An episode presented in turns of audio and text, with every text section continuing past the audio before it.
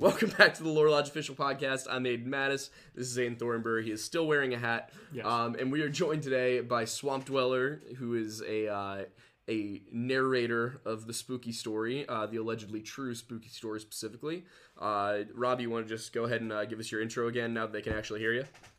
Yeah, sure. Um, my name is uh, Robbie, aka Swamp Dweller. Um, I run a show basically where my viewers send in their allegedly true stories to me, and uh, I will read them in a first-person format and try to make it as you know real and as intense as possible, so you can feel like you experienced it yourself. And I also do documentaries on true crime and history and cryptids and all kinds of stuff, everything in between that you can imagine is scary. Yeah, I mean that's uh, that is the the crux of how I think everybody gets into this kind of this kind of content making is those uh, those early stories. Did you uh, were you a browser like uh, slash X and no sleep and all that as a kid? Surprisingly, no. Um, I was kind of like I kind of came into all of this like super like virgin in a sense. Like I had no idea like like I was a fan of like horror movies and stuff like that growing up, but I was never like really aware of like creepy pastas and Mhm. these uh, all the all these narration people and stuff. And I was kind of at the time I was doing a podcast where I would interview like people who allegedly encountered um, cryptids and stuff. Mm-hmm. And then I kind of eventually fell into this, and then I found out there was like a whole world of it. So I was kind of new Right. when I fell into it. I also got to say that intro was fantastically done. Have you been on a lot of podcasts where you just have gotten that nailed down? Are you just that good at talking? Well, I guess you do read a lot of stories, so I'm sure you're pretty good at it by this point. I've been on a few podcasts, but um, I, I don't know. I just I've I've always been a huge fan of like radio, so I've always tried to like make myself a little bit kind of in that kind of sound, I guess. I, it's working because I'm literally listening to you through an AirPod on Discord, and I feel like I'm listening to a very relaxing AM radio st- or uh, FM radio station because the quality is pretty good. So well I like done, how you sir. had to clarify that, you dork. Oh yeah. Well, because I didn't want him to take. Cause, Uh, I know- well, I know what you meant, I he know what knows you meant. radio, so if I said AM, he'd be like, "Why is my sound so bad quality right Oh now?" Oh my god. you know, wanted to make sure you weren't worried about that.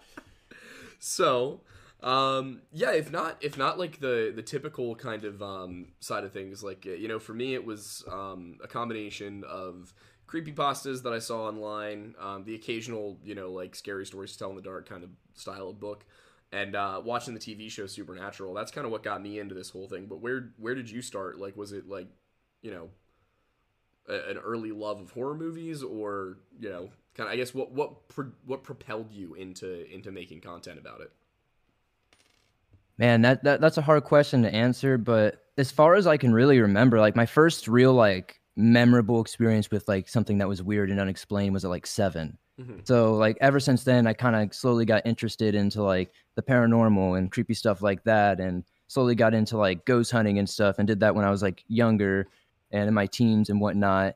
And I just had this early fascination with like thrillers and psychological scary movies like The Sixth Sense and stuff like that. So it, it was like definitely an early fascination, but it was kind of something that I only like flirted with most of my life, and then you know, and later I just kind of fell into it and, and just kind of never went back. That's kind of how it goes, isn't it? Yeah. just a just a quick note. There's a lot of people that are excited that this uh, collab is happening. Oh, aw. Somebody said Swamp was the first channel I ever subscribed to, so he's loving that this is happening. That's from Clifford Home. And then Iz just wanted to shout out uh, a nice thing that she said. I would one a hundred thousand percent pay this man to narrate Apple's terms of service, and I'd finally pay attention to it. So the people are loving the voice out there. Well, thank you guys. It makes me feel good, and shout out to you, Clifford. That's awesome.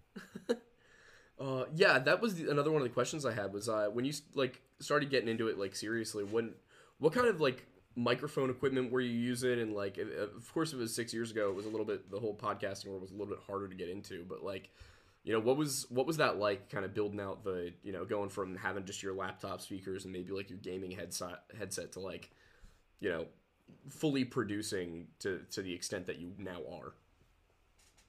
Honestly, it was bad. I started off with a broken, uh, I guess for some context, before I got into the YouTube world, um, and the reason why I never, I guess, really fell into content creation before was uh, for many years throughout my high school years and early uh, adult life, I was in a touring metal band. So I was kind of traveling and doing stuff there. So when I quit that and decided to get a real job, you know, um, I uh, used this busted up mic I used on stage for all those years. So it was bad. And then I had this broken laptop.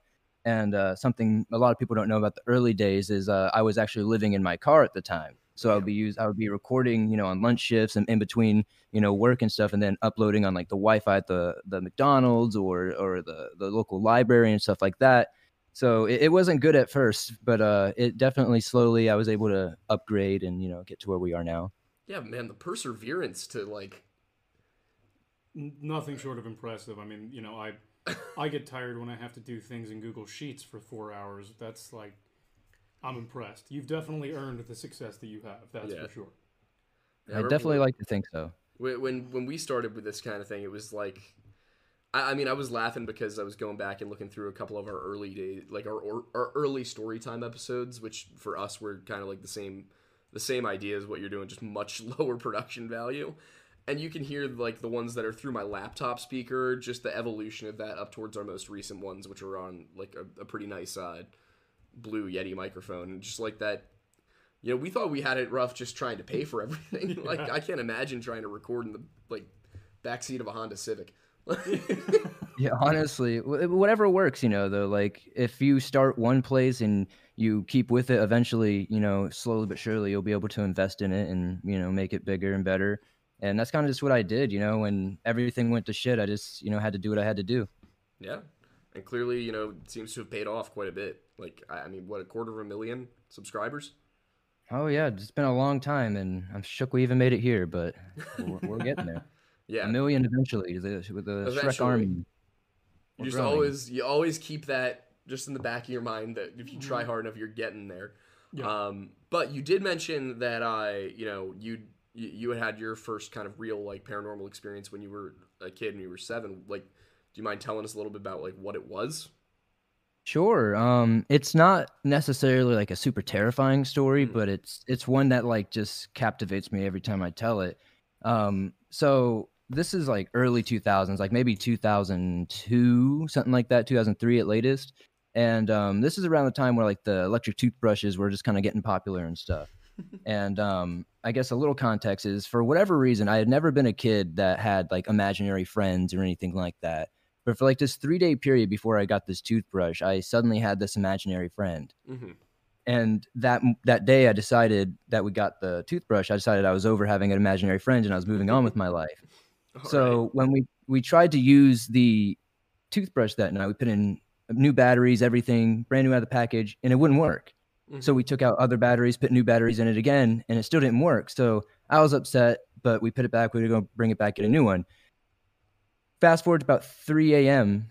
I'm waking up, and all I hear down the, the hall is, and then something fall off the counter, and you know, keep you know going. uh huh. And um, me and my my mom go and check what it is, and it's the toothbrush somehow out of the package on the ground going, but there's no batteries in it. Uh huh. and uh, I woke up multiple times that night with like cold sweats and just freaking out. And I've always assumed it was just that imaginary friend, just uh, you know, giving me hell for not wanting to be his friend anymore. So you think you created like a tulpa for yourself? Potentially, yeah. I think I might have put some weird energy out there, and uh, it was not happy with me. Yeah, it, that's like such a fascinating one too because you know it, I, I love stories where it's where things come from an imaginary friend because you never know like exactly you know of course stories where you know people are, are serious and these are actually things they experienced um you, can you never know like was it that you willed this thing into existence or you know did some sort of like you know you know, bad spirit, you know, a, ghost, a demon, something like that, you know, sense the loneliness and then, you know, you know, take the opportunity to attach itself to you through that. Like there's there's so many possibilities for how that could happen, um, just from like a, a demonology and folklore standpoint. So I think those are always super interesting. Um, did, did you have a uh, did you have a shadow figure? Um, yeah, I didn't really notice shadow figures until I was much older, probably like 15, 16. We lived, we moved to this house in Tennessee. It was built in 1802, and uh, it was like built by the Civil War people. And when we were clearing, I was clearing the bushes behind the barn. I actually found their graves. It was pretty crazy. But uh, this this cabin, like every time I'd walk by the stairs, which the only stairs in the ha- house would go up to my room. At the top, I, out of the corner of my eye, I'd always see this like hat man type thing just standing up there. And I just thought I was kind of seeing things and freaking out. But one day, my little brother walks in front of me to go down the hallway that goes past there. And I, I come in like a minute after him and he says, How'd you get down the stairs so quietly? These stairs are ancient, impossible to get down them without it making a noise. And I'm just telling, and that's when I realized, I was like, oh shoot, he saw it too, mm-hmm. because I was like, I wasn't, I wasn't up there, Zach. You know, I was in the the room with you. So he's Yeah. like, oh, and we kind of thought about it. It was creepy. And then you'd always hear see like heavy footsteps up in the crawl space, but the crawl space was so small that I couldn't even fit in it. You would have to like send like a baby in there. It was like pointless. I don't even know why they made it that way, but Mhm. um, but there was no way for somebody to be walking up there, especially with heavy boots and such. That's fascinating. Also, like every time I, I you've heard me say this before, Aiden, but Mhm. every single time I talk to somebody, almost every time about shadow people, they always have a hat. It's it's always the Hat Man or the, like shadow people and Hat Man like seem to be the kind of the same thing. I did get a story recently sent to me. Um, it just through Instagram DMs asking, you know, if I could help identify something, and it was uh, she had said that she didn't have a shadow person in in the typical sense that like you would see a shadowy like cloaked figure standing in the corner of the room or at the top of the stairs. Hers was that uh, when she was younger, she saw outside of her window Mhm. just a pair of glowing red eyes and then like a you know detailless human form. And then she would catch glimpses of it in her house but it was always coming from outside. It was always a reflection. And that was one of uh, I, i'm trying to get more information from her because that is single-handedly one of the most terrifying like paranormal experiences i've ever heard of. Um, and that that brings me towards uh, the, the next question i wanted to ask which is are there any that you received from people that really like shook you that like made you feel like oh wow this is like that that got you just as the reader Oh yeah, definitely several. I, I would have to say, just uh, I guess as like kind of a different question or answer, segue answer, that like paranormal stories are my personal favorites. Kind of how what I got into the horror genre with, and uh, they they just give me a good like goosebumps because like I've had so many like paranormal or unexplained kind of encounters myself that like I just like relate to them a lot more.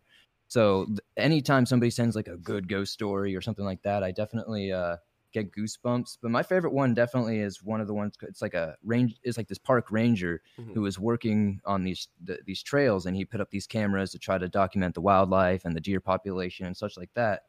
Um, but he kept catching glimpses of something strange, and every day or every night, excuse me, at the same time, this thing would um, show up again and get its photo taken, but it would be closer, just slightly every single time. And as it got closer and closer, it became clear that this was some sort of uh, demonic goat looking creature that was standing on hind legs and it was slowly getting closer and closer and when it gets close enough to where you can almost see it the camera is is broken and uh, you know taken by whatever this creature is and um i don't know for some reason that one was just like such a creepy one because the like they do eventually find it i guess but it's super smashed up and you know um, they do recover the sim card and the pictures are pretty compelling um, i can try to send those to you after the show. Yeah i would definitely be interested in seeing them because that was actually the next uh, you know kind of the next thing that i wanted to talk about so man we are blazing through my plan for the night. Um yeah so uh like when it comes to the compelling stories i've gotten a few that i'm like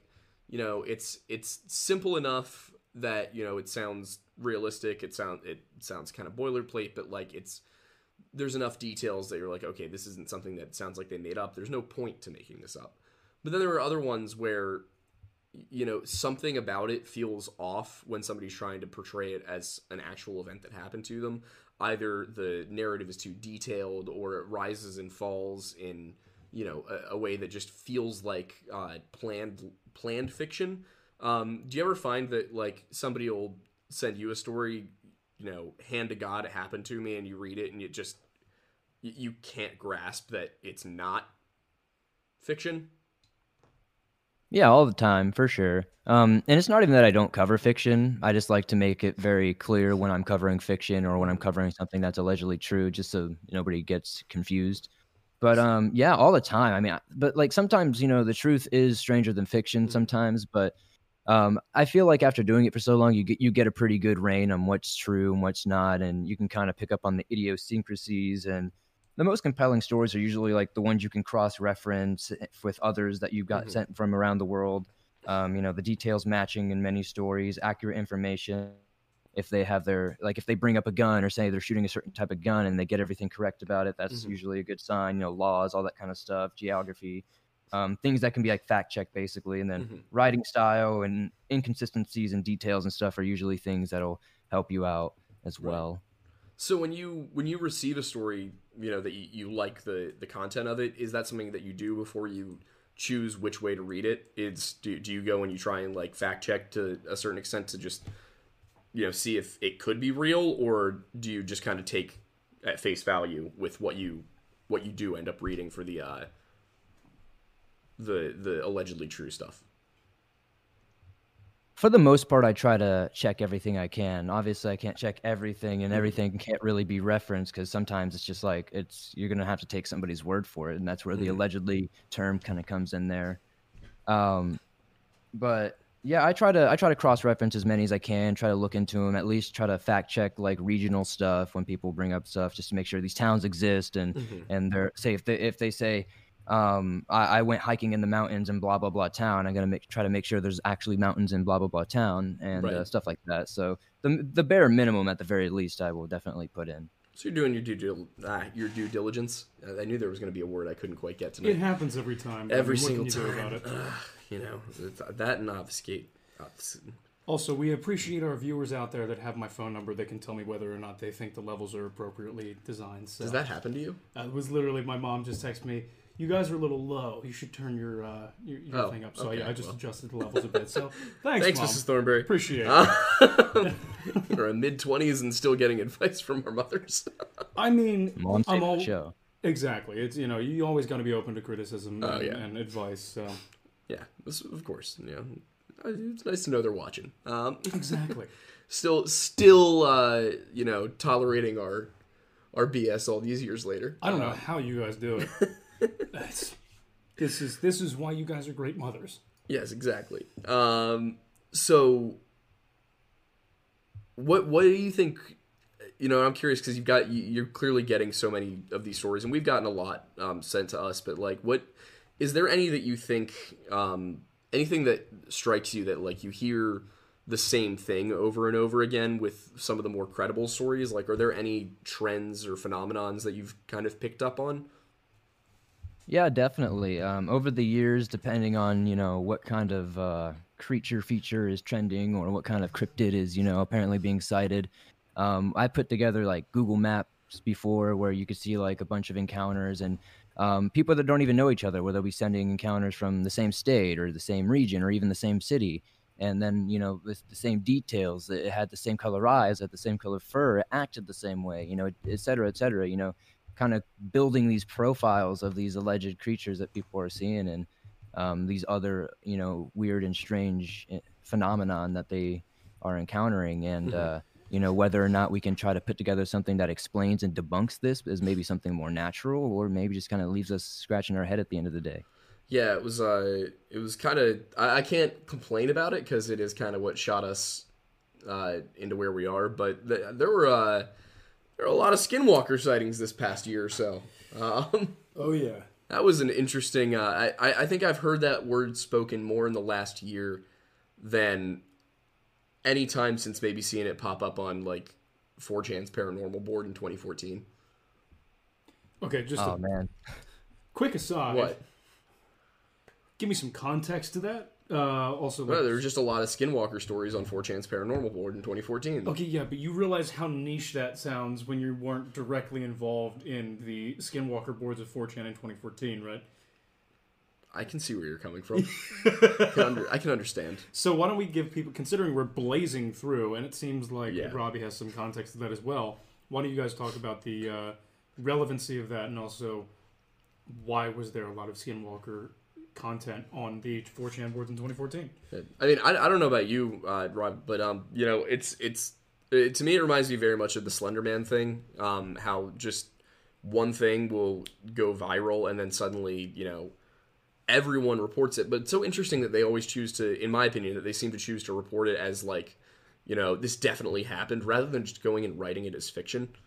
Um, why why do you think people do that? Like, what what's your take on on why that kind of persists? For 2014 in specific, that was when like the changing of the guard for the new boogeyman came into play. So the. Skinwalker became the new boogeyman of of North America, where everything that goes bump in the night, no matter if it was a deer or a squirrel, was a Skinwalker, Mhm. and it's kind of been that way f- ever since. And uh, it's kind of similar now because now it's like it's blowing up this sh- or last year it was blowing up again because of all those like TikTok memes and everything like that, where every UPS driver and every Amazon driver was suddenly a Skinwalker Mhm.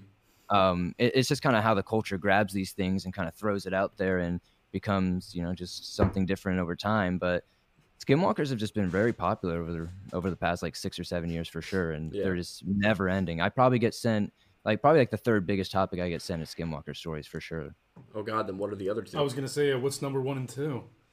uh, number one is paranormal stories and number two is just weird things in the woods hmm Um, we don't talk about ghosts very often. we really don't thing. talk about ghosts very Well, because you have a very interesting take on them compared to most Yeah. people. Yeah, I mean, yeah, I guess. Do it for those who aren't familiar Oh, with the okay, take. yeah, like so, um, it?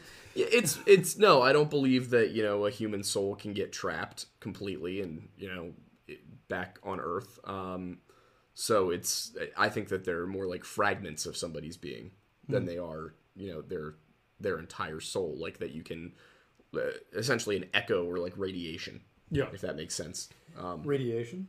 yes, radiation. Did somebody say radiation? Oh my god! But uh, I mean, what what do you think, Robbie? On the ghost question. the ghost question sorry i blanked out there for a second. I'm on the go- on the ghost question um man i don't know honestly i just think like there's something in the water man Elaborate. I was gonna say there's a couple different ways that could be a reference, but I'm not sure. You don't recognize the bodies in the water? Um, nobody got that one. Nope, Okay, I all didn't that's fine. I It's more of were- a, that was more of an SCP reference than anything. Yeah, I was gonna so say. I I, thought yeah. you were gonna go with the, the obvious like big one. what? the elephant's in the room now Frogs. Oh, Yeah. no. Even I can't weave Alex Jones into this conversation. You just did. Like- Or I guess I just did. You did. uh, but uh, when you say there's something in the water, do you mean like that you you you don't have like firm beliefs on it, but at the very least, like you're you believe there's something there? Is that kind of i'm definitely a hard skeptic um just by nature because I, I I at the end of the day I just find it very hard to fully put like faith or belief into something that you can't have some sort of tangibility or some Mhm. sort of uh you know documentation to. But on the other hand like i've said before i've encountered so many strange and unexplainable things in my time you know whether they were hallucinations or whatever they could be. Um, it, it, it, it just aligns with what millions of other people have seen uh, all over the world. And every culture um, from the from the Sumerians all the way to us now have always had stories of ghosts have always had stories of uh, strange cryptid creatures have always had some sort of uh, lore to, to what's going on. I do believe every story has a grain of salt to it. I think, Mhm. especially when it comes to folklore and stuff like that, I think everything starts from something true, some sort of cautionary tale, and obviously gets distorted into something you know bigger to to spook the kids and everything. But Mhm. I do think everything you know starts with some sort of grain of truth. yeah? So you and I are pretty much on the same page there. That's that's kind of how we approach things in general with the channel. Um, Yeah, I'm definitely. I'm much more of a skeptic than he is, um, but I think that works well. to believe. I want to believe. Um, uh, also, just so you feel a little bit better about yourself, uh, Destro said, "I do recognize the body in the water. Bodies in the water." So No, no, you don't. You don't recognize the. d- Damn it, Destro. That's not the point. Um, you, you're doing this wrong. um, so when it comes to uh, some of the some of the more credible stories, what's um, you know, what are some ones that you've you've kind of sat there and gone like, yeah, I, I believe this, like, you know, full sail. I'm I'm there with this. Man, there, there's been so many good ones. Um, sometimes, like you said earlier, you're just sitting there reading a story and you get like halfway through and you're like, oh man, I can't believe this is uh, wasting my time here. Mhm. But then sometimes you get in these stories, you're like, wow, this is like one of the most compelling stories. Like if somebody were to sit there and tell it to me, I probably would believe them. Mhm. Um, you know, obviously you have ones that have like documentation or like news articles that you can kind of like fact check. But I've also been sent several stories that have uh, had like pictures with them and you know that I've put in the videos and such and are fairly compelling. You know, there's Mm-hmm. been tons of times where somebody's like, you know, I saw a- a dog man, but I didn't get the picture of him, but I, I got pictures of his tracks. And then, you know, you got these crazy tracks that are, you know, they could be anything, but they at least at the very least there's something that we can see and study. And it makes it a little bit more, you know, believable because people aren't trying to hide some sort of, you know, some sort of lie. And I've also been contacted uh, once or twice actually by uh, local officials over a few stories. So I mean, it gets yeah, it gets very strange sometimes where you know you'll be. It it makes you really put into perspective like how far these videos reach online. Like you have a freaking local cop from like Indiana calling you about some you know true crime case you talked about or something. It's just wild. Without like even knowing that that's what you were doing. Yeah, yeah. That's insane. I'm curious. Can, can we? I mean, how confidential is that conversation? I'm curious what they called about and if anything was achieved from that, or if anything you know notable occurred from that. Was is that something you can talk about?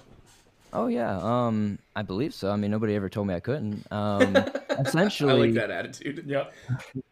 essentially i covered a case that nobody ever covered before online it was uh, margaret peggy beck and uh, she was a, a girl scout who was 16 who was killed at a uh, um, a girl scout camp and uh, they said she died of natural causes but she was found zip tied in her um, her sleeping bag and she was her had her like you know her panties and stuff were all ripped and there were obvious signs of uh, assault and stuff and but they said she died of natural causes um, which made no sense to me. So I, I looked in and I dug deeper and I found a bunch of uh, information um, and, and potential um, suspects, and I made a little video about it and put it out there. The editing's rough. It was at a time where I was just learning how to do all that kind of stuff, but um, it, it turned out to reach a good number of people. And then I got a call from um, one of the local sheriffs who were asking if I had any more information or any sort of contact to where I found this information. And obviously, I sent them everything I had. And um, about a year later, it was put online that Margaret Peggy Beck's case is the oldest case to ever be solved with DNA. Wow. No way. So hang on, wait. You very much undersold that. You reignited a cold case, which inevitably ended up to the solving of that case. That's Well, I, I can't take credit for that. I can't say that I reignited it. They could have potent. You never know. They could have been like when when sheriffs change office all the time. You know, these old cases come up and they try to solve some. So maybe they just, you know, they that's what happened, and then they happen to be looking online since it's a, it's a new resource. You know, but I, I don't want to say that I, you know, solved that by any means. Well, I, like, You're mean, being very also- humble about it, Yeah, but like, yeah. I mean, let's be fair. Like, you know, we can, you know, you could either you could or we could contact them and just ask to be sure. They may, they may, you know, in retrospect, want to say that you know they did it more than you know being inspired by someone else. But, it's at the end no, of the I mean day, it's it's it's a valid point to bring. Yeah. Like that's a pretty that's a pretty cool thing to have happen as Yeah. a result of your work. Is yeah, to, to, to be anywhere involved in being beneficial to the you know solving of a murder case is pretty awesome. So you know, definitely that's if it wasn't there before, that should be a little trophy on your mental vault or on your mental wall because that's that's awesome. I, I do have another question though about uh, personal paranormal experiences. Um, so the the last one that I had that was really like hands down something something weird happened, which I've talked about on here before. It's the story of when I was playing Manhunt with my friends and I yelled at a ghost to fuck off, and then heard every door in the house I was next to slam.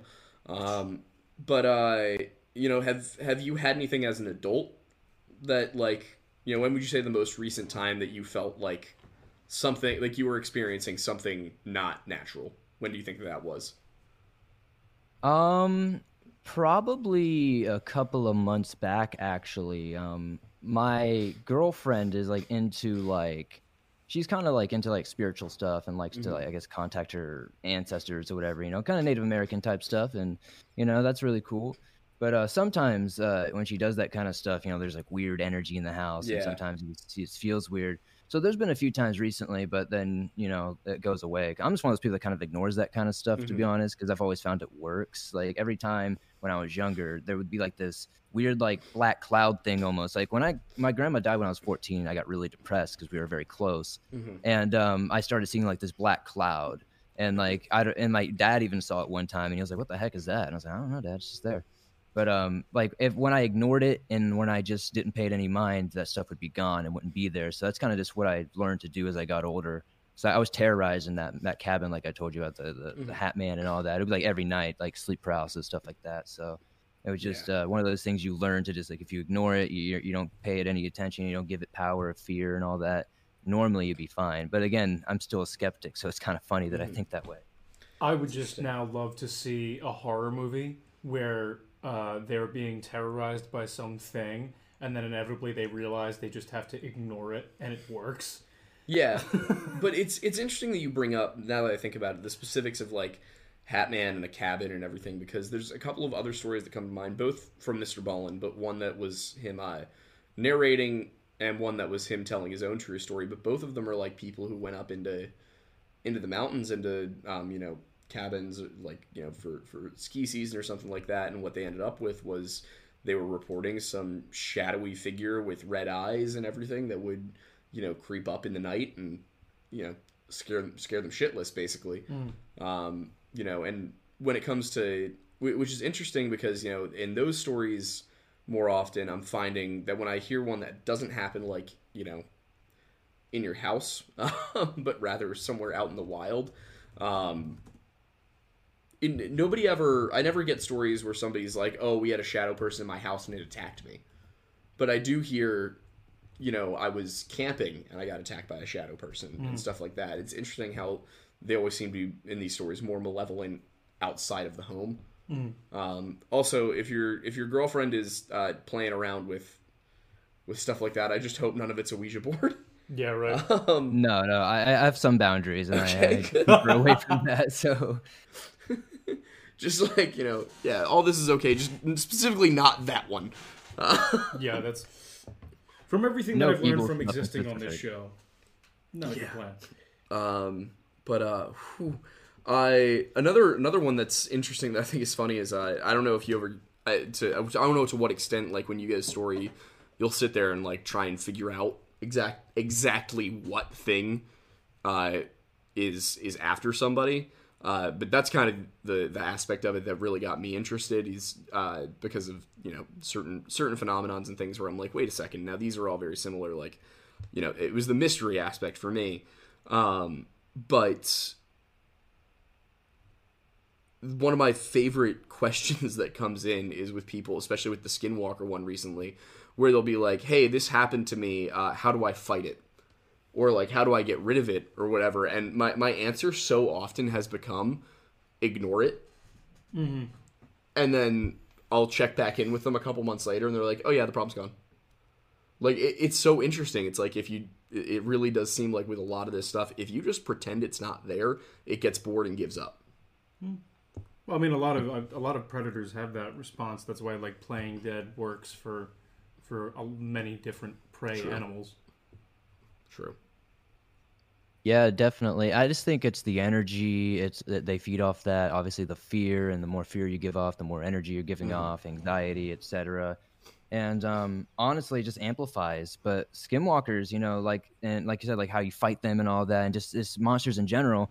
Like those questions are what basically like inspired me to start making those cryptid documentaries, where I go deep into the lore and I tell Right. you exactly where they came from, how they came to be, you know, how people kill them, etc um, all the crazy stuff. So like I always like to reference those to people, just you know, just so it's helpful because like these stories, like there's tons of stories of all kinds of endless creatures out there. And if and if you're anybody who's familiar with my channel, you'll find endless things you probably never heard of, and you're like, what the heck is that? Mhm. Um, so like with all these crazy creatures and cultural folklores out there, you definitely have to be able to differentiate them a bit. So that's why I like to do those documentaries, help people out.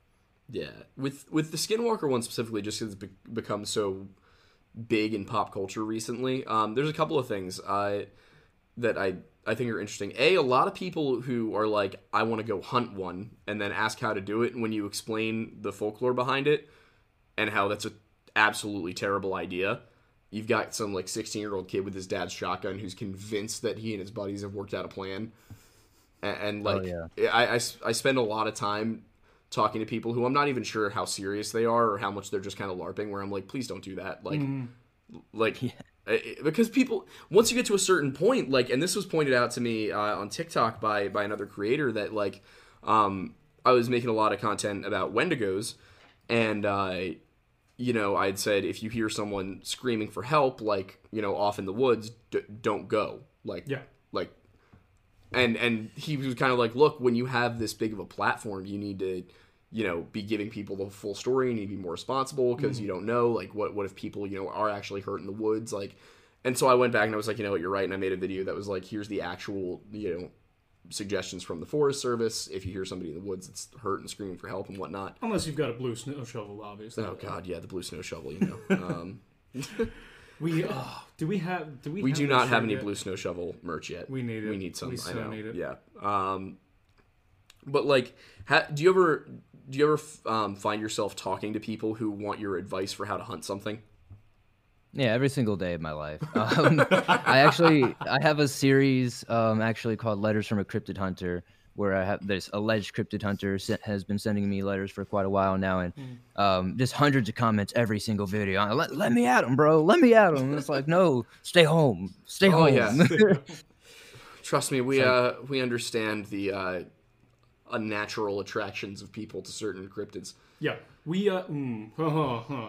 I was gonna make a joke about the fact that the only people that are gonna be hunting stuff is us off-brand supernatural boys, but uh, yeah, no, that's that's a whole nother topic Yeah, that I don't even want to touch. number of the you know I'm Yeah. gonna get myself that Wendussy. Yeah, The amount of times I've heard that yeah, has been just deeply traumatic. yeah. Just remember, for those out there, we're the ones with the black muscle car and the desire to wear flannel and go out into the woods and find things. And we're gonna make videos of it, so that way you get to watch us be idiots instead of being idiots That's true. yourself. We are doing that. So Um, Three lanky men hunt down Wendussy. Oh I think that'd God. be great. Well, I'm I'm the opposite of lanky at the moment, but we're trying to get a little bit closer to that by by We'll hit the Memorial fast. Day. What's that? We'll Hit hit the the fast. fast. Oh yeah. Oh, yeah. Oh, Aiden and I are uh, we're working on it. I Ooh. I started I started my diet this week and it has not been fun. Starting last week, I started the diet, and I'm going to. I'm swimming in the mornings. I'm running to the gym, and then I'm lifting in the gym every day. So I'm going to two different gyms at different times. It's yeah, it's it's bad. Speaking I of get the diet, gains, bro. Speaking of yeah, speaking of diet, this is one that's come up a lot lately, uh, and I think it's probably the last one we'll have before we go to super chats. Um, this one's come up a lot lately. Uh, is the, the traditional folklore that I learned surrounding skinwalkers is that part of the process to become a skinwalker involves cannibalism. I've recently had a not insignificant number of specifically Navajo people tell me that they never heard that growing up Really? but I also found it from some Navajo sources that like that is a big important part of it. So you know, in in your research, Robbie, what have you what have you found? Sounds like people are doing the classic Wendigo Skinwalker mix up. Mix up, to be honest. Um, to, to become a Skinwalker, it, it's a very taboo thing in, in Navajo and Ute lore. But essentially, um, you have to be. You, you start off as a human being, essentially, right? So you're just a normal person. Um, and you can either become a medicine man, which is somebody who heals spiritually, physically, and stuff like that, um, or you can become, which essentially is the opposite, which is a a death dealing dark witch mercenary type thing, which is a skinwalker. Mhm. And to become a skinwalker, you have to first kill a loved one or a family member, um, and then do various different rituals. Now, cannibalism has never come up in any of my conversations with Navajo and Really? Ute.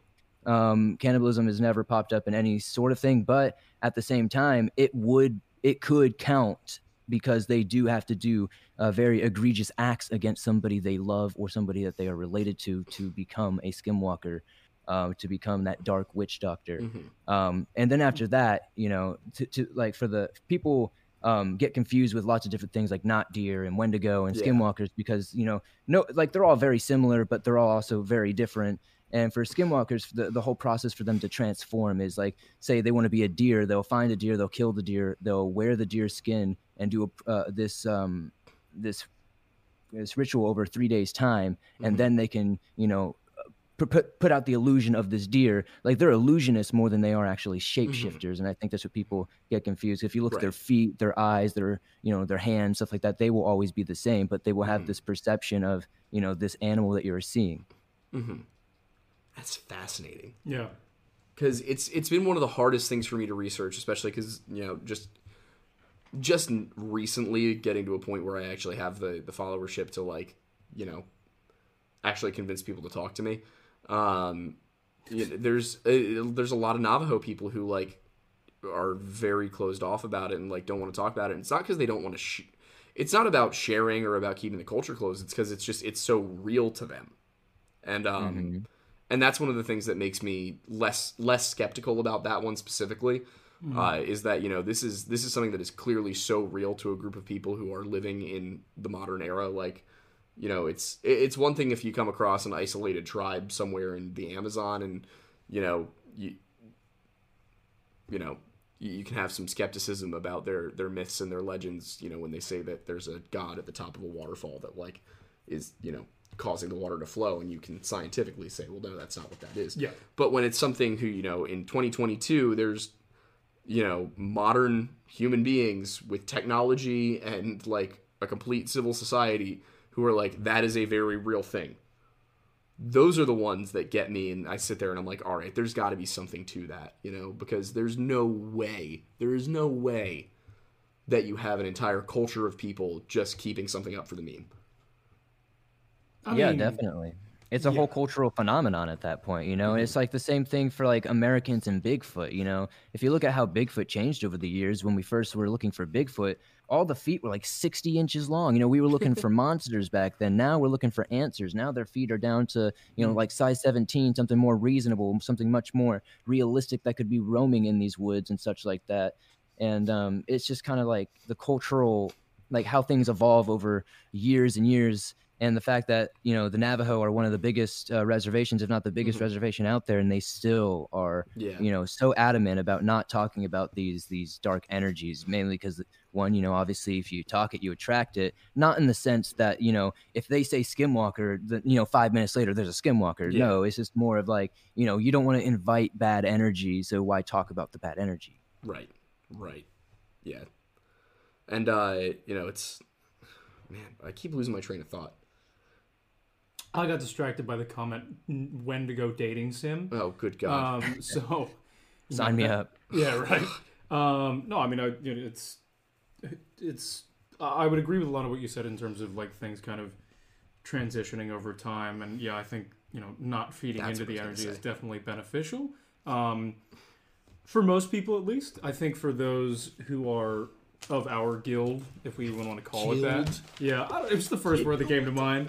Um, you know, if we Playing D&D if, over here. if we're not trying to but like for us i know we want to do a little bit more in the field once we get the opportunities to and we are uh i think i, I- think we're going to try and find some find some bad energy things We've got some some stuff in the works. we do Um, we we tried a couple weekends ago and it, we didn't find A much. couple weekends ago, it didn't go very well. But that wasn't really a bad energy thing so much as it was like a you know a, a nat- abandoned you know natural disaster zone. Yeah. Well, not natural. it wasn't bad se, energy but- it was just misused energy Yeah, because it's just exactly. It was coal that's An burning anthracite for no coal purpose. mine yeah. burning underneath a U.S. town. Um, we went to Centralia.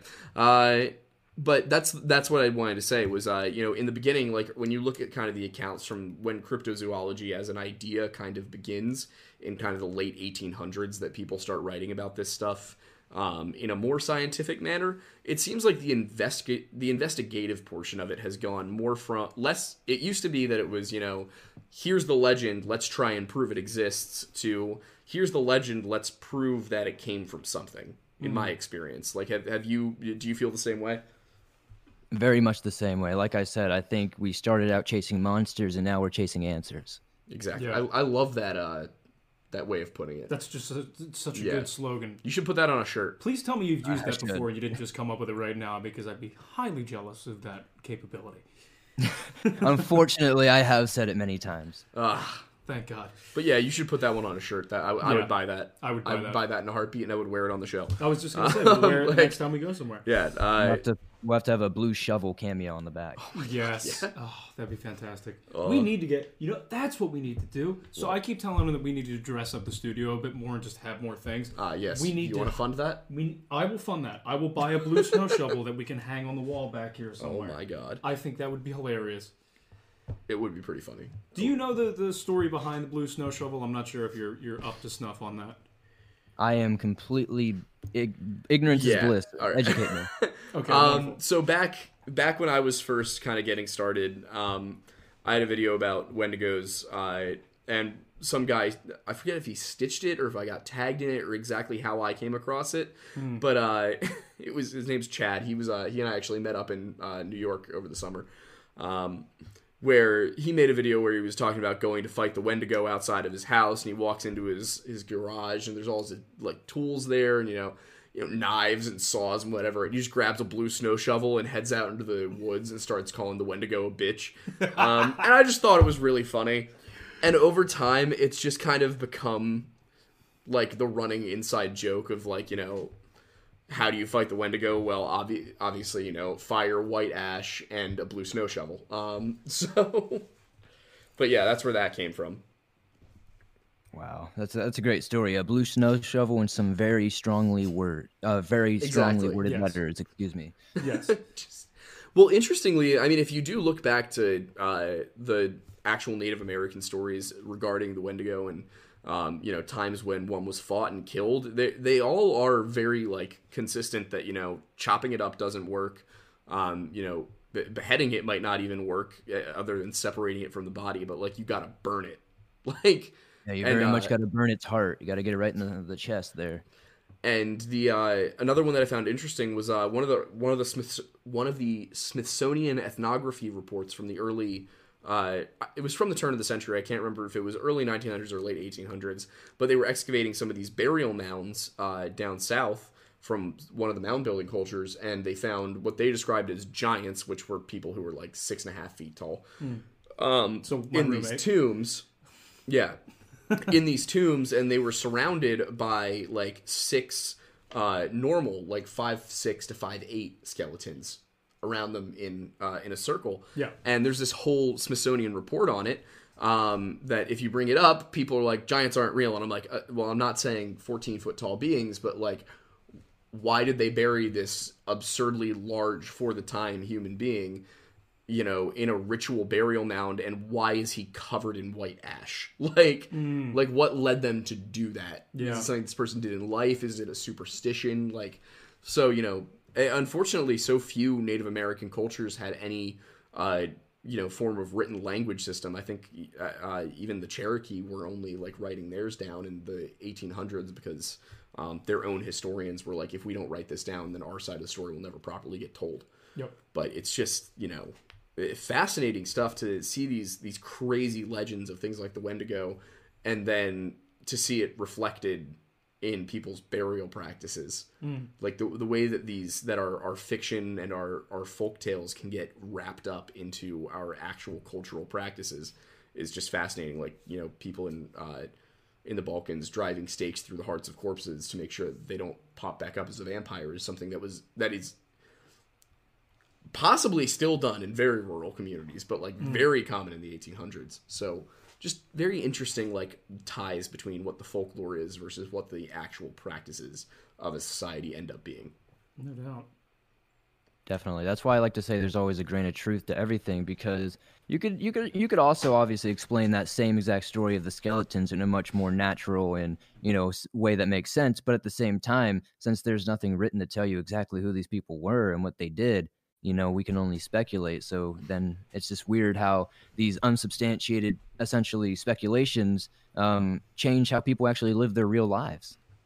Yeah, and it's it, it's insane to see. Like, it's very cool though. Um, and you know, with with the amount of stories that are out there, yeah, you gotta you've always gotta wonder. You know, at at what point, you know, at what point are we talking about the truth? Um, and and one of the I think the most common one, the the last thing I wanted to bring up really quick, uh, was I just wanted to get your your take on it with uh one of the probably most prominent, most famous current um, paranormal adjacent phenomenons, uh, the the missing 411 phenomenon. Like, do, do you are you aware of it?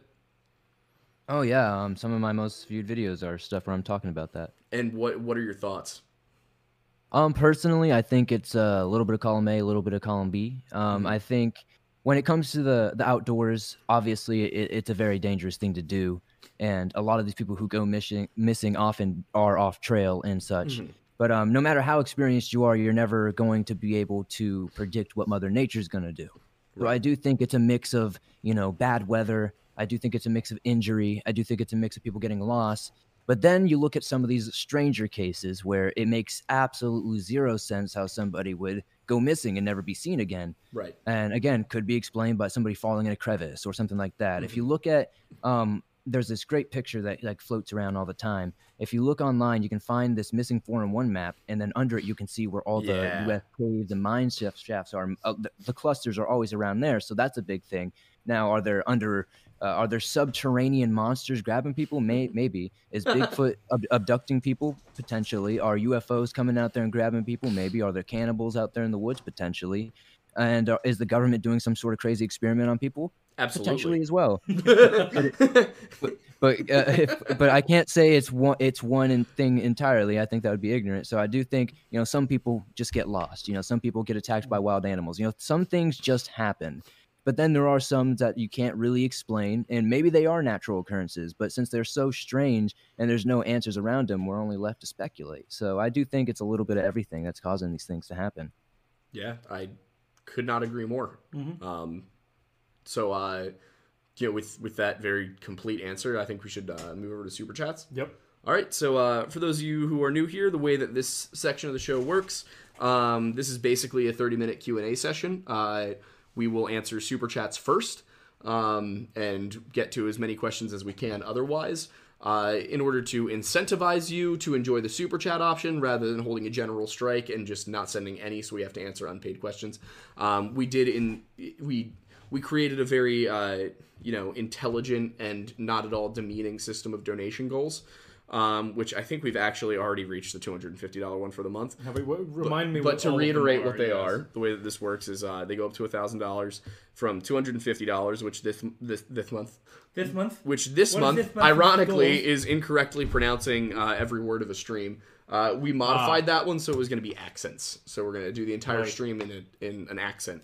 I'll be Um, picking an Irish accent. Exactly. Uh, for 500, we will actually record and release for free download the conspiracy song, uh, which was a cover that I made of um, Good Riddance, Ah, but right. with conspiracy related lyrics. Yes. Uh, for 750 because somehow every time we ask for input on this it ends up with music um, we will record a couple of uh, covers of songs from the witcher. And for a thousand i will do what i promised i would never do again and i will dye my hair again and this time the tips will be blue. Why do you keep doing Um, the, the hair dyeing thing? i know i hate it. I You don't have to agree. if i get if they get to that one i'm getting paid a thousand dollars well five hundred dollars because i split with you yes um yeah that was weird we're not doing that again um, I mean, yeah. point point is it, You- you- for for a thousand bucks yeah. Well, we got to feed this, this story every Yeah. now and again. Um, we got to we got to keep the show on air yeah. All right, fair enough. Well, if you guys want to see him with blue hair or uh, us speaking in a bit of an accent for at least one stream, that we'll do when we don't have a, uh, a guest because Yeah. it might seem a bit rude. or we'll do it with a guest who actually has that accent and just mimic their accent the entire stream Oh yeah, just be complete assholes about it, right? Yeah.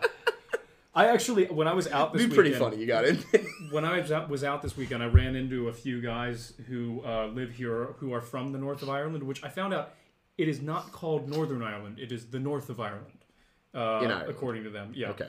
Uh, but yeah, no, they they had very definitively uh, Irish accents, specifically of the northern the northern regions Yes, and it was it was cool. It was cool considering I'm very Irish. It was cool to run into that. But yeah, uh, right. well uh, let's let's scroll up and see if we got any uh, any super chats uh, there I'm was just reading through one some of these. from uh, drinking Swamp game next stream uh, we can't do a drinking game on youtube but we can do a drinking game on twitch i think what does it say Sir, I didn't. is rec- shrek real I didn't put two and two together when I first saw that uh, you know super chat come in. I was just like, oh, interesting. Like I just thought it was funny, and then I realized who it was, and it was you. Uh, good question. Is Shrek real? Oh boy. Uh, well, ogres are certainly a um, very prominent motif in most Northern European folklore, uh, specifically Germanic and uh, Nordic countries. But there's they've got their parallels in uh, in the rest. Um, you know, Cyclops and uh, some of the uh, creatures. But um, yeah, ogre uh, in the term of Shrek, like Shrek's a very specific ogre. Um, whereas the term comes from Old French and it more refers to uh, a- any creature that is large, bulbous, and, and man eating. Um, any humanoid creature that is man eating. So um, it's I wouldn't call it their version of a Wendigo, but it's they they do tend to have that sort of um, they're ugly, they're gross, they're smelly, and they eat people. Um, so, but is Shrek real though? Um, Do you have an opinion on this, Robbie? Uh, Shrek is entirely real. Have you seen the Shrek? Have you seen Shrek 2 on DVD? Why I'm sure. specifically on DVD? Because you know, I, I made this decision many years ago when I was a child. When the PS3 came out, it was a glorified Blu-ray player, and I refused to buy it. And I just stuck with it all this year. I'm still with DVD. It's it's the superior platform for the Shrek 2 franchise. So every time you go to watch Shrek 2, you, you don't go Amazon Prime, you don't go Netflix, you you go bust out the DVD. I bust out my little uh, 12 inch Shrek TV and I put on, I plug in my little Shrek DVD player that I got on eBay and I throw in Shrek 2. Sir, Are you being are you being serious right now? sir? I think we just Entirely. became best friends. This is glorious. you. You fit in here way more than anybody might have thought. You don't understand. This is like what we do when we come home from the bars, like drunk off our asses. Yes. We'll come home, just this big group of us, just trashed and just eat Doritos and watch Shrek. Yep. Dude, it's it's it's literally a religion in this house that we we pr- we we pray the Shrek. Um, we yell donkey every every morning when we wake up. You know, it, Really? it, it's a religion here. It's a religion. I love that. That's fantastic. Oh. Thank God that you know people are just really sticking to their values and and and, and keeping keeping Shrek in their hearts on a daily basis. It's it, it, Shrek it's is really an good American that treasure. religion is making a comeback. international, some might say. Um, my mom sent us forty nine ninety nine and then said, "Now say Happy Valentine's Day to your mother. Happy Valentine's Day, mom. Uh, Happy Valentine's. Day, Aiden's mom. Uh, I think Happy Valentine's Day, my mom yes, too, and who's also Valentine's Aiden's mom because I'm Aiden. Yes, Um, to, to both Aiden's moms yes. who are here. Mothers. Uh, and then Captain Alien for five dollars said, "Yes, Shrek is real. I sent him. I seen I him. seen him on the TV. Shrek's real. I seen him on the TV. Yeah, if you see Well, it I can do that accent for the whole show. That would if you see it on the TV, it miserable means for that it's people. Could you imagine? Oh my god, that'd be horrible. We'd lose half Oh. our audience. Well, If Shrek wasn't real, he wouldn't be in Walmart, right? Like everything in Walmart's real. Like I've never seen Well, I anything mean, in Walmart that's that's, not real. Objectively, right? Everything in Walmart is is objectively has substance and matter. It's it real. does exist. yeah. Archie, what do you think? Precisely. Yeah, he has Yeah, zero I couldn't agree more, Archie. Um, Uh, Swampman is right. Shrek Two Two is is superior. superior. Yeah, I mean it is. Like anybody who disagrees with that is just false. Uh, their opinion isn't false. They are false. Uh, their They are existence is invalid. false. yes, they are invalid. They're not. They're no longer valid at the cookout. You, if you don't, if you do not worship Shrek, you are canceled. Correct. Don't tell Trisha Paytas; she'll start doing it. Fair.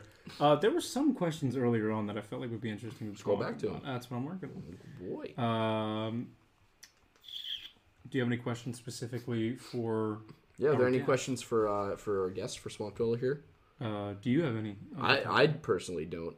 Um, Well, you already I just spent an hour interviewing. Yeah, that's fair. Um, Um, and, uh, Aiden, did you ever announce the deadlift max?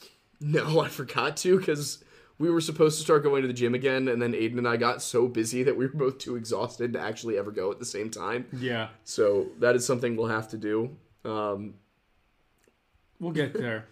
the Lift Lodge is going to be its own show, but it's going to be a comedy. yeah, it's gonna be a comedy because we're so bad at it. Also, I proceeded to uh, completely obliterate my knee a couple weekends ago, so you know. Oh right, yeah. So I don't know how much deadlifting I'll be doing in the near future. You'll be fine. Yeah, You'll but be uh, fine. ugh. We got to get you back on a mountain. Do you snowboard? out of context. out of context words. Yeah, We gotta get you back in a moment. Yeah, uh, do you do you do any any winter sports, Robbie? Um, not necessarily winter sports because I live in a swamp in Florida, but uh Oh, so you um, actually do dwell in a swamp. Oh, I my name is like not some fancy like thing. I just live in a swamp. so I love that. like, they're like everybody's always like wants some cool story. I'm like, I wish I had one. I just you know it just seemed like it made sense.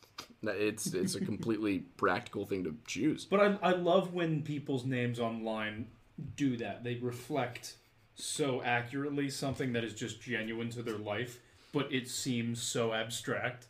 Love that. Like my username. V8 Mattis. Yeah. it's very abstract. It's very to the point. I I'd say. often struggle uh, with existence. Uh, Don't we all? whew. Yeah, yeah, we do. What are your Uh, thoughts on living in a swamp? Uh, It's not terrible. It's you know, high speed internet doesn't really exist most of the time unless you, you finally get encroached on by the city. But um, it's not terrible. You know, you see skeeters the size of your head, gators in your backyard sometimes. Sorry, sometimes, what's a like skeeter? Uh, mosquito. Oh, right. That you know that makes sense now. Damn, brother, I gotta start talking like this now. Oh, Sorry, you might we're we're a couple of Yanks. I was gonna say, have you never been below the 38th parallel? I've been below your 38th parallel. Thankfully, that's not true. Have you guys been further than New Jersey? Be honest. yes. Actually, we live further south than New than most of New Jersey. Yeah. Good, Uh, good. Other than Florida, which I've been to on a couple of occasions, the furthest I've been is we're here. Um, I think Virginia, but I'll be in North Carolina in a couple weeks for work. So Oh man, beautiful. Definitely check out the Blue Ridge if you can, man. Definitely love North Carolina. I'd love to if I can. I'll be in Raleigh, so it's not quite near that. What do you want? Um, Uh, you're gonna be out there in the boring part, brother. yeah, y- yeah. I want to get out near like Asheville and stuff eventually because I've heard some great things about over there. Yeah, I lived out there for a few years. Great, great place. Oh, nice. I think uh, the the furthest south I've ever actually spent any like considerable time was probably like DC. Yeah, Um, DC's fun. I've driven to Charlottesville a number of times to pick up my best one of our best friends from college. Um, Now he's in Hawaii. now he's in Hawaii. Uh, Who's really winning? he is. He's yeah, winning. he's winning. He's absolutely winning. Um, he is know, I- he's a geometry teacher in Hawaii. That's pretty awesome. Like, I don't know. I was thinking about this the other day. I uh, uh, well, and uh, Robbie, this is a good question for you because you technically don't have them down there, but I kind of like my seasons. I like my seasons because it's we like- get seasons, okay? but it's not. It's it, we mm. get we get we get warm swamp, we get cold swamp. no, no, no. It's not even that. It's we get hot swamp and warm swamp. Surprisingly, it it's, it does get into the 20s in Florida, but like like I finally experienced like like 12 inches of snow for the first time when I was like 17 or 18, and I was up in North Carolina. And I was like, I was out there probably like 15 minutes, and I was ready to go back to Florida. Mm. Mm, this Yeah, isn't what can it's all imagine. cracked out to be. yeah, I, For me, I like it because it's like by the time like at the end of February, the beginning of March comes around, I'm like I'm ready for warmth again. Yeah. But like once August, September starts to hit, I'm like I miss the like the distinctive cold scent of winter. Yeah. I love fall. Archie fall is my favorite time of the year. Hell yeah, fall is fantastic. Archie's a big fan of, of winter. Yes, he is. 'cause Um, he's built for it. Yeah, I took him out. Uh, it, it's currently there's snow on the ground here in Pennsylvania. in Yeah, it's southeastern 20 Pennsylvania. degrees out at the moment. Um, but uh, I took Archie out for a walk, and he just walked over into the snow and just plopped down and laid there, just stared at me. I was like, okay, Yep. um, this is how we're gonna do things. I have gone uh, camping in the winter. I've gone winter camping, and I almost died.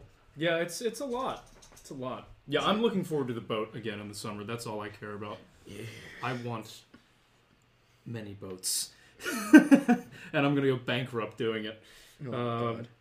and that's not being being being greedy. I want like a little sailboat to like do around the bays, and then I want one that I can like actually like take to like Bermuda or something. Yeah, privateer against the British. Exactly. Uh, thank you know me so well. um, uh, Captain Alien for fifty dollars said Avocado Lake, California might have some spooky stuff online. A lot of people drown there, and I've heard stories. Avocado Lake It doesn't sound sounds very millennial. yeah. It Um, just like just put the toast there, uh, and it'll absorb the water. It'll be Just- fine. just, just just fill it with some some pico de gallo and you know a little bit of cilantro, and you got yourself uh, guacamole lake. Guacamole lake. Guacamole lake. yeah. Guacamole lake. Yeah. Um, what, what do you have? Have you heard of Avocado Lake, Robbie? Yeah, Avocado Lake's actually um, known as a place called the Cryptid Playground, or also known as like the deadliest lake in uh, the U.S. Because there are a lot of drownings there. Um, I'm not entirely sure. I haven't really looked into it yet. It's something on my list, but uh, I am vaguely aware. I know a lot of people do like, like you know, like those stupid 3 a.m. challenge videos out there and stuff like that. And I know there's like a lot of fishing out there. Um, there was even a, I think there's like a, it's either a movie or a documentary. It's called, uh, I think Lake of Shadows, something like that. It's like about, all about the legend of Avocado Lake. I think it came out in like 2020, maybe 2018, 2019, something like that. Mhm. And it, it kind of goes deep into all that kind of stuff. I'm gonna have to check that out because I hadn't heard of it. Yeah, this is the first I'm hearing of Avocado Lake, but it's making me hungry. Uh, You can't eat. You must be good. I know. I was very bad. Just this think how good we're gonna look on the boat. I know. That's that is the key. That's you the must, goal. You must always keep in mind that you can be the golden god. That's what we're going for, dude. I so, Do, so do you watch any It's Always Sunny? Uh, a little bit. Uh, yeah. So, uh, if you were ever wondering um, what Philadelphia is, that's it. that's a documentary. Yep. Um, That's not a fictional story. That's that that that's TV real. show is a documentary. Yeah, and you know the, the whole the Wade Boggs challenge. That's what every person within the Philadelphia area does, just on a weekend night. Just what? generally a weekend night. The Wade Boggs challenge. Yeah. What's that? Do you? That's like one of the biggest episodes they did. It's when they're on the plane because Wade Boggs drank like thirty some beers on a plane mm-hmm. from like, Oh, from okay. I where- remember where. this now. and yeah, that's just what Philadelphia people do on a Friday night. Just When are we doing 14 beers at Chili's? When are we doing twenty four hours at Minella's? Oh God, good point. I don't know if they're even open 24 hours anymore. The pandemic took everything from us. There's there's a diner near our house where time does not exist. Yeah. Um, It's we should do video. just cause lore video in Minella's. that'd be hilarious. Oh my God. Be a Uh, very select group of people from Chester County who would understand that. Yes, very much so. Rob, do you have any interesting hobbies or anything like that that you like to do? I, I just want to make sure that we're an not doing all the aggressive change of pace, but Yeah, yes. I don't. Uh, could, Tell well, us about yourself, Robbie. Yeah. Give the people, uh, Well- give them, you know. Well, I was talking about the boat, Oh, and we were talking about the boat and shit. So I wanted to make sure that we're we're being inclusive. Good point, good you know, point. we have a tendency to just talk. yeah. I really need to get tested for ADD. Same. Anyway, Robbie. Um, yeah, I mean, I like to mountain bike and stuff like that, and go on trails, and uh, I love traveling, you know, throughout and going seeing state parks all through the states and stuff. That's kind of what I like to do and things like that. Just uh, go see, you know, nature in its unfiltered form. Just because you know, being in the city is kind of depressing. I grew up all my life in like rural areas on farms and like in the middle of nowhere and such. So, um, living in cities now kind of just sometimes can kind of bog you down. So I just like to go out there and just kind of connect. Yeah, That's couldn't agree more. Yeah, I wish it was easier to get some of the uh, big parks near us. Um, you know, when you've been out in any of those uh, any of those parks and forests and whatnot, you ever uh, encounter anything, hear anything funky, have any personal experiences? Surprisingly, um, all of like my weird, like I guess you say paranormal or cryptid encounter type things have been like before, for the most part, before this whole YouTube journey. But I have had like some crazy encounters with like wildlife out there where I've like run into like a mountain lion before and like bobcats and stuff like that and a black bear a few times and just things like that where it's like you know you're in like a real situation all of a sudden where you, you read all these stories and you know you hear all these crazy monsters but suddenly you're face to face with something that's you know very real that can kill you and you're just like oh crap i'm utterly helpless Yeah, that's like that. That's not a good position to be in. Speaking of black bear, uh, I just had that for the first time last week. I don't remember if I mentioned that to you or not. you did. It's really surprisingly good. I didn't know people ate bear. I didn't know. I didn't either until uh, one of my roommates said, "Yeah, my uh, my it was bear season. My dad got one, and he gave us some meat to try, and I tried it, and it's it, it's just like the most delicious sausage you've ever had. I couldn't believe it. Yeah surprisingly good like you would think like for like blackberry you'd be like i don't know man it's the same thing for like things like squirrel too and like just like gator and stuff Really? people would be like what the heck you like you eat an alligator and like the gator is it's literally just chewy chicken it's just a more Yeah. chewy chicken to be Make some honest. good So it's jerky. Hmm. I've had some good gator jerky. I did want to say, uh, Aiden and I did have an experience in a state park. Um, we were out there. I forget what we were doing, but we were just going for a hike, I think. Um, and we got about a mile into the woods. This is at St. Pete's. And uh, I remember because I just stopped him, and I was I, I just stopped Aiden. and I look at him. I go, "Do you hear anything?" And he Yeah. goes, "No." And I was like, "At all? Like anything?" Yeah. He was like, "No." There, not a rustling of leaves, not a bird chirp. It was summer. Yeah, Not a bird chirping, not a rustling of leaves. Just like it was completely silent. You know, you couldn't hear people's voices. We weren't that far from people, just like a mile. not even. Couldn't hear the the road. Like it was just totally dead silent. Um, and we uh yeah we we noped out of there pretty quick. Mm-hmm. That was not uh I did not enjoy that. Yeah, I remember you looked at me and was like, "Do you hear that?" And I was like, "What? The nothing?" And you were like, "Yeah." Uh, yeah, it was. I've never heard that level of silence before. It was wild. It's very strange. Yeah. I, I did, I did It's not it's appreciate it. definitely like a, a core shaking thing, especially when you first realize it. Because I've had that moment so many times in my life, just like walking out in the woods and suddenly it's quiet, and then you see like a freaking cougar run across the road. You're like, oh, crap. exactly. But it's like it's just like imagine that, but then you don't see anything. You know, that's the worst Mm. part. So you're like, oh man, this could be literally anything under the sun. Yeah, and it's e- even if it's not something paranormal, just something about being out in the woods and like when you first notice that all the other prey have noticed something's off, and now it's just you. Yep. There, there's definitely a moment of, oh right, I'm not at the top of the food chain out here right now. Yep. Like, Also, like humans are very out of touch with, uh, you know, their own instincts, uh, because the fact that every other animal that exists knows when something's wrong, but we don't, kind of isn't great. Uh, did you want to do the avocado one? Uh, yes, Captain Alien says that he lives 10 minutes from Avocado Lake and he will go. If you go and you document it, uh, get us some footage and we will we will include it in a video. We'll do a video about Avocado Lake and we will use your footage and we will credit you. Yeah. Um, and Be give, safe and and I'll give you a nice I'll give you a nice big fat discount code for the uh, the merch store because that's all we can do right now because we can't pay people for anything. We can barely pay ourselves. I haven't paid him in a little while. It's okay. I'm working happen. on it. Things happen. you've you've had reasons you couldn't, and that's okay. It's okay. I give him lots of hugs. Yes. He's very affectionate. Um, I think it's the the lake that we're definitely headed to. I'm just reading some of these comments here. Uh, we we've got to go up to Brant Lake, in New York. It's Yeah. where Tom Messick disappeared. It's close to where Destiny lives. I want to see if she'll uh, come out with us and maybe That'd be cool. do some exploring. But um, you know, I, I just got to see. I I got to spend like a night up there because I'm. That that case just like does not sit well with me at all. Robbie, are you familiar with that case at all? Um, what's the case? uh, Tom Messick. It's one of the one of the more recent missing 411 cases. He was out hunting with his uh, his sons and a couple of family friends. There were seven of them. Uh, the the younger men, the three of them, um, basically went around this hill. They were the same same woods they had been hunting in for 55 years. Seven of them go out. The older guys space themselves about 100 yards apart um, across a space of 400 yards. And then the younger guys went around uh, the other side of this hill, and basically they were going to push any game they could find down the hill towards the older men, so the older men could shoot it. Um, and they all reported that like it was weirdly quiet, like that it felt weird.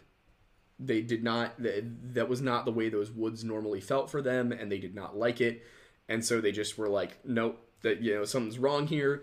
And around 3 p.m., so pretty early in the day, they decide to pack up and just go back, go go hunt by their campsite. Uh, so when they all gathered to go back, they noticed Tom was missing, and no, you know, th- nobody had heard him call for help. Nobody had heard him say anything. Nobody had heard anything. One person, they they had all heard a sound they couldn't describe. Yeah. One guy said it sounded kind of like a car door slamming, but there were no tracks to indicate that there was a car there other than their own. Um, so nobody really knows what happened, and to this day, no sign of Tom has ever been found. Not his rifle, not his uh, his clothes, no human remains, nothing that was on his person has been found. And Brant Lake is actually a spot where there have been a number of disappearances over the years, and uh, probably most interestingly here is that when he went missing, the FBI showed up the next day without being called. That's crazy. Yeah, I haven't heard of that one yet. Yeah, that's the it. Those cases are the ones that got me really thinking about the missing 411 phenomenon and got me talking about this stuff. And that was probably like February, March of 2021. I think that I probably started talking about this a lot more, just like in conversation. Um, and then I started talking about it on TikTok in June, and now here we are. Um, but yeah, the more I've dug into it, the more that's one of those things where like you can, you know, things that are ephemeral are one thing, but that's something where real people are going missing in real ways that can't be explained. And some of them some of them can be explained, sure, but there's a lot of them that just it, like the Tom Messick one, I just cannot wrap my head around it. So Yeah, that's definitely one more on the unexplainable side. Definitely would love to be able to go to that area and kind of check it out more. You know. Well, if you ever decide to make the trip, I mean, we're we're up that way, so we'd be happy to head up with you. Yeah, absolutely. Um, goes uh, Yeah, if I get some time cool. this year, I'd love to do that. I was Yeah. doing something like that last year, but the fellow I was working with actually uh, passed away halfway Oh. through our filming, so I've kind of been uh, on like a hiatus from doing it. Just kind of, you know, it just sucks when you're close to somebody for a while and then suddenly they're just gone. You're like, oh my gosh. yeah. Well, if you Like- do decide to come York. do anything in the you know mid Atlantic region or up in New York, we we would be happy to you know as long as it's a reasonable drive. Oh yeah, I want to definitely check out the Pine Barrens. There's a Oh, couple Pine places I want to check out. easy easy one for us. We would love to. right across the river. Yeah. And I have a spare bedroom here, so you wouldn't even need to take out a hotel. Yeah. Um, If, if you'd accept the offer. yeah, if you'd be Well, open. We'll make it happen. Yeah, we got a lot of people that we have to uh, that we have to bring up. I, I want to try and uh, at some point over the summer see if we can get uh, everyone together and do like a go out for dinner. I think that'd be fun. But we'd have to we'd have to bring in a lot of money first for us to be able to put that together. Yeah, But, just uh, so we don't have to have everybody paying for all. exactly their, exactly. You know, But it would be fun to get you know get everybody together. Uh, mostly because I just want to take a picture next to Wendigoon so that we can finally see the size differential. why? Uh, How tall is he? he just looks huge. Yeah, that's fair. He looks like a large man. Five five easily. I'll take him. I love that. We just we just get in a boxing ring and have Isaiah fight all of us. oh my god. He gets weapons we don't. Then he makes a He gets video. brass knuckles. Wait, wait. Then he gets a video. Then he makes a video about it. It's the uh, cryptid, bo- cryptid. Uh, you know, speaking the cryptid host boxing iceberg. Oh God. You know, just Yeah. going down the iceberg of like who was the hardest to fight. Yeah. How I whip Swamp Dweller's ass explained. Oh, I love we it. We need a name for for the whole like cru- group of individuals that are Who a we've part interviewed? Of this. Ju- Who we've interviewed and just who are in this space True. that are you know in the same kind of genre. I think I think cryptozoologist is the word. Are you sure? I guess. I mean, I don't know. May, maybe we could come up with something better. We could probably come up with something better than I, that. I felt well. I mean, considering like you know, there are there are groups of individuals that have specific names. Like the groups have names. Our our group needs a name. Like our fans. No, no, no, no. Like the, you. Oh, Robbie, okay. I see what you mean. I see. I see what you mean. People yeah, who talk. yeah. People who do this from a more academic, like I, I just like to call us Yes. Shrekafarians, you know? Shrekafarians. Good. We're all praying to Shrek, and we're all out here looking for answers. Um, God that. damn it! We're all praying to Shrek and looking for answers. I okay. Here's the thing. Like, I've got to text somebody after this show who I haven't talked to since college, but like she, she was the kind of person that had like Shrek paraphernalia in her bedroom, Ah. and I just, I just need to show her this. Oh yeah. Be like, hey, you got to check out this YouTube channel. Unhealthy obsession with Shrek. Oh God. Oh, what do you mean unhealthy? There's no. It is the healthiest unhealthy. obsession. Oh yeah. Shrek is love. The only un- the, love. the only un- unhealthy obsession that anybody has here is me with Heroin. close enough. It's John Mayer. Oh, okay, fair. Marilyn. Mayer. Yes. I did. You Um, know, we what's- did get a question that unfortunately I do not have an answer for. So uh, maybe, maybe you do, Robbie. It says thoughts on the Green Children of Woolpit. Let's. look at Um, that is. Isn't that a book? I have no idea. I've never heard this before. Uh, every once in a while on this show, someone will hit me with something, and I'm like, "What?" The I'm legend of the. sure. Hang on, I, I got it here. The legend of the green children of Woolpit concerns two children of unusual skin color who reportedly appeared in the village Oh, I of do know this one. in Suffolk, England, sometime in the 12th century, perhaps during the reign of King Stephen. If I remember correctly, there's actually like documentary evidence of of these kids um, just popping up. Uh, it's not just like an oratory folktale. Uh, the the the story here was that these two children, young children, just like popped up out of nowhere, um, and they weren't like feral or anything. And essentially, the uh, the the story as it goes along, you know, and, and what I look at it, that as, you know, in terms of folklore from the region, is the thing that makes the most uh, sense would be that they were changelings or, uh, you know, that they had been taken by the uh, the Tuatha Dé Danann as young babies and then returned. Um, that, of course, is hopping deep into the if the folklore is real side of things Yeah. obviously but that's that was my thought on it was uh you know it would have something to do with the celtic otherworld Yeah, Makes very sense. interesting.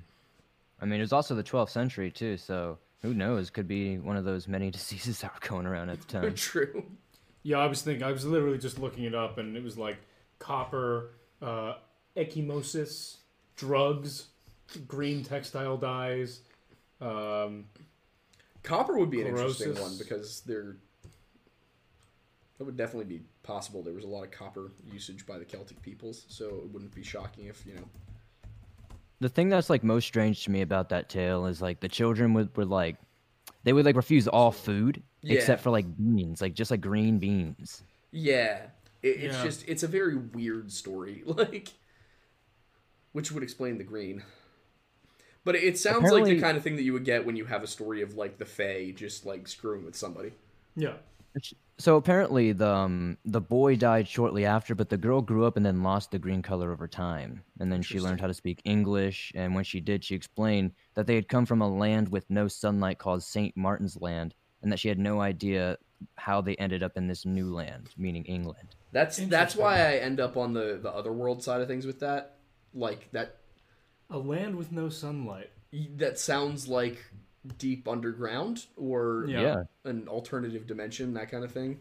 Um, and then of course, you know, there's Derinkuyu, which obviously is not in Ireland but or in England, but uh you know, that's an entire underground city, which just does not get talked about enough in my opinion. But um, See, I would why would you be green if I, I guess if you came from a land with no sun, your pigment wouldn't be as strong on its own, and you would be more likely to. Be translucent, Yeah, I guess you might just like the, the but then it would be like yeah. Then you'd be like blue. Yeah. It could be a combination of just lack of pigmentation with an over uh, a lack of melanin, but a presence of some other, you know, material or, or mineral or metal or something like that that dyes the skin green. Know, I'd be weird. fascinated to see studies, you know, if they had any sort of studies they could do of like people who are, say, living underground for some sort of time. I just don't know if they could do like any humane study of that, but I think I that love is the know if issue. Is it would be really hard to do it humanely. Either you'd have to stick people underground for multiple generations, which obviously the later generations can't consent to that. Yeah. and also like if you were to try and go find um uh, an active underground population the likelihood that they would assent to being studied is pretty low Yep. um i mean we talk about the nahanni river valley up in canada all the time and like you know the the idea of pale faced demons that come out of the caves to snatch campers and hikers at night you know they don't sound like they're exactly uh you know pro science No.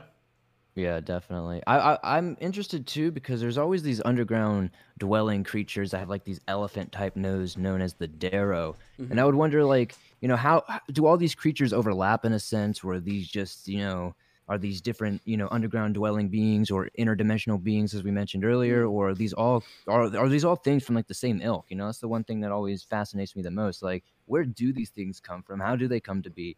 Like, why are they? Why why does it seem like they pop up out of nowhere and then can you know disappear at, at a whim. Yeah, it's I, I I've I mean my theory on this uh, that I've talked to about I've talked about pretty at length is that you know all this comes from somewhere. Kind of like what you were saying is like you trace a folk tale back far enough. Usually there's a, a nugget of truth in there. Um, and when it comes to the uh, the whole thing with um these stories of like c- cave dwelling populations, like obviously you know there was a point in history when humans used caves as um, as dwellings. And you know what if it, it doesn't have to because a lot of people are like oh well there's no way that you know a, a human being could survive solely living in a cave.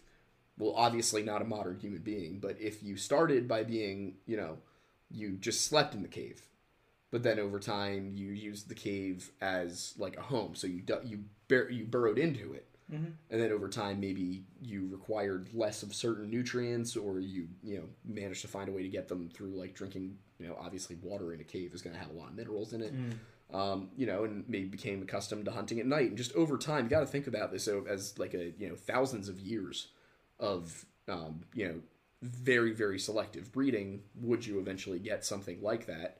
Um, you know, and and how how would that vary? Because obviously, if these were isolated populations, then all of them would have different mutations. Uh, or you know, if you were to find the same um, the same very specific mutation, something like having an elephant nose, then that would imply that this was not isolated populations, but rather, um, you know, population that once lived on the surface and then went underground. Um, you know, divergent versus convergent evolution and everything. Yep. Yeah, definitely. It's it's fascinating. You know, you can go down routes and just talk about this for hours and hours and honestly never find a conclusion. But I think that's what's fun about it. Oh, absolutely. It's, it's exactly. It's nice to, to wonder and to and to suggest and hypothesize. It's what it's what makes conversation interesting. Yeah, I think like this this side of things is one of the last places where it's really safe to just like go nuts and like you know investigate what you want and you know believe what you want and see you know what you can find and, and really investigate because try try and make cryptozoology political. I dare you. like yeah, don't say that. Cause, yeah, I was gonna say don't say that because somebody will. Yeah, true. Um, but like Bigfoot I, for Trump. Bigfoot, you can already see it now. Bigfoot like... for Trump. I'm sure it's it exists somewhere. oh, it does. We we do a new series where we uh we determine what political party cryptids would belong to. Yeah. Honestly, uh, like, I really do think the Wendigo would uh, agree with Obama on this one. like, I could already see the tier list being made. Wendigo care. Well, we all know that uh, skinwalkers would most likely be anarchists. Yes. Um, ah, yes. straight chaos. Yes. Oh, yes. See, I think Loch Ness monster would probably be uh, an environmentalist. Yeah, I was gonna say I think Green Party. Yeah, I was I was gonna say I think Nessie's gonna yeah. be either you know uh, Democrat or the Green Party. Werewolves absolutely lib right. Yeah. Vampires off right. Yeah. Yeah. Yeah. All assumptions out here, boys. I mean, I, are you gonna tell me I'm wrong? I I cannot either confirm or deny these allegations. Swamp dwellers, radical centrists, unwaveringly unwilling to commit. Pretty much. it's like he makes a good point, but the other guy, he's got a good suit. Got to give him credit where credit's due. That is basically how uh, how the Libertarian Party continues to lose elections, in my opinion. They simply refuse to dress nicely. Also, they they ran a vice president who was an open and avowed brony. Um, so you know that's that's great. Uh, I don't like to get political anymore because I, I don't think, think that's even getting political. That's no, just objectively wrong. Well, here's my thing. Uh, uh what I was going to say is I don't like to get political anymore because I think the vast majority of people who are in politics are mm-hmm. sleaze bags. Yeah. Uh, there are exceptions, um, but yeah, I don't think it's political to say, "Come on, man." Anyway, moving on. Okay. Um, Favorite brand of toaster? I, I um, all of them. Yeah, I don't. Whichever one is taking a bath with me tonight. Um, exactly. the number of couples posts I have seen today has been oh, horrible for my mental health. Good lord. I was gonna say like I don't know Sears because it's the only thing I can think of. I don't even think Sears exists anymore. But um, Sears or Lowe's, one of them went out of business. Sears, I think. Yeah, no, because Lowe's still exists. I had to buy a bunch of lumber from them a couple months ago. Um, but yeah, just as a heads up, it is eight forty. Yes. So uh, I think it's about time to wrap it up. All right. Uh, uh, Swampy, my boy, do you want to um, you want to plug yourself? I'm um, sure. Um, my name is Swamp Dweller again. You can find me on YouTube and uh, Facebook and Instagram and Twitter and even your favorite podcasts place, Spotify, Apple Podcast, all that good stuff. Just type in Swamp Dweller, I'll pop up. Um, if you have a story that you'd like to share on the show, swampdweller.net, send it on in there. I'd love to see it. Always looking for scary stories, no matter what it is. And, uh, you know, we're going to keep on chugging. I appreciate you guys having me on the show. It was a fun time. Yeah, thanks and, for coming uh, on. You know, if any swamp dwellers are listener def- or listening, excuse me, definitely check out uh, the Lore Lodge. Thank you. All right. Well, thanks so much for coming on, man. We had a great time. It was a good talk. Uh, great and, talk. Uh, we will we'll definitely keep in touch in case you're ever up this way. No, definitely. All right. Have a good night, man. You too. And Go to. oh yeah, I was I wasn't sure. Did you? I didn't Oh yeah, realize don't go to were- anything yet, but I was gonna say yeah. All right. Thank you everybody for stopping by the Lore Lodge. I'm Aiden Mattis, and we'll see you next week. And that's Archie down there. And I'm I, I know I know. okay, And I'm all me. right. Bye everybody.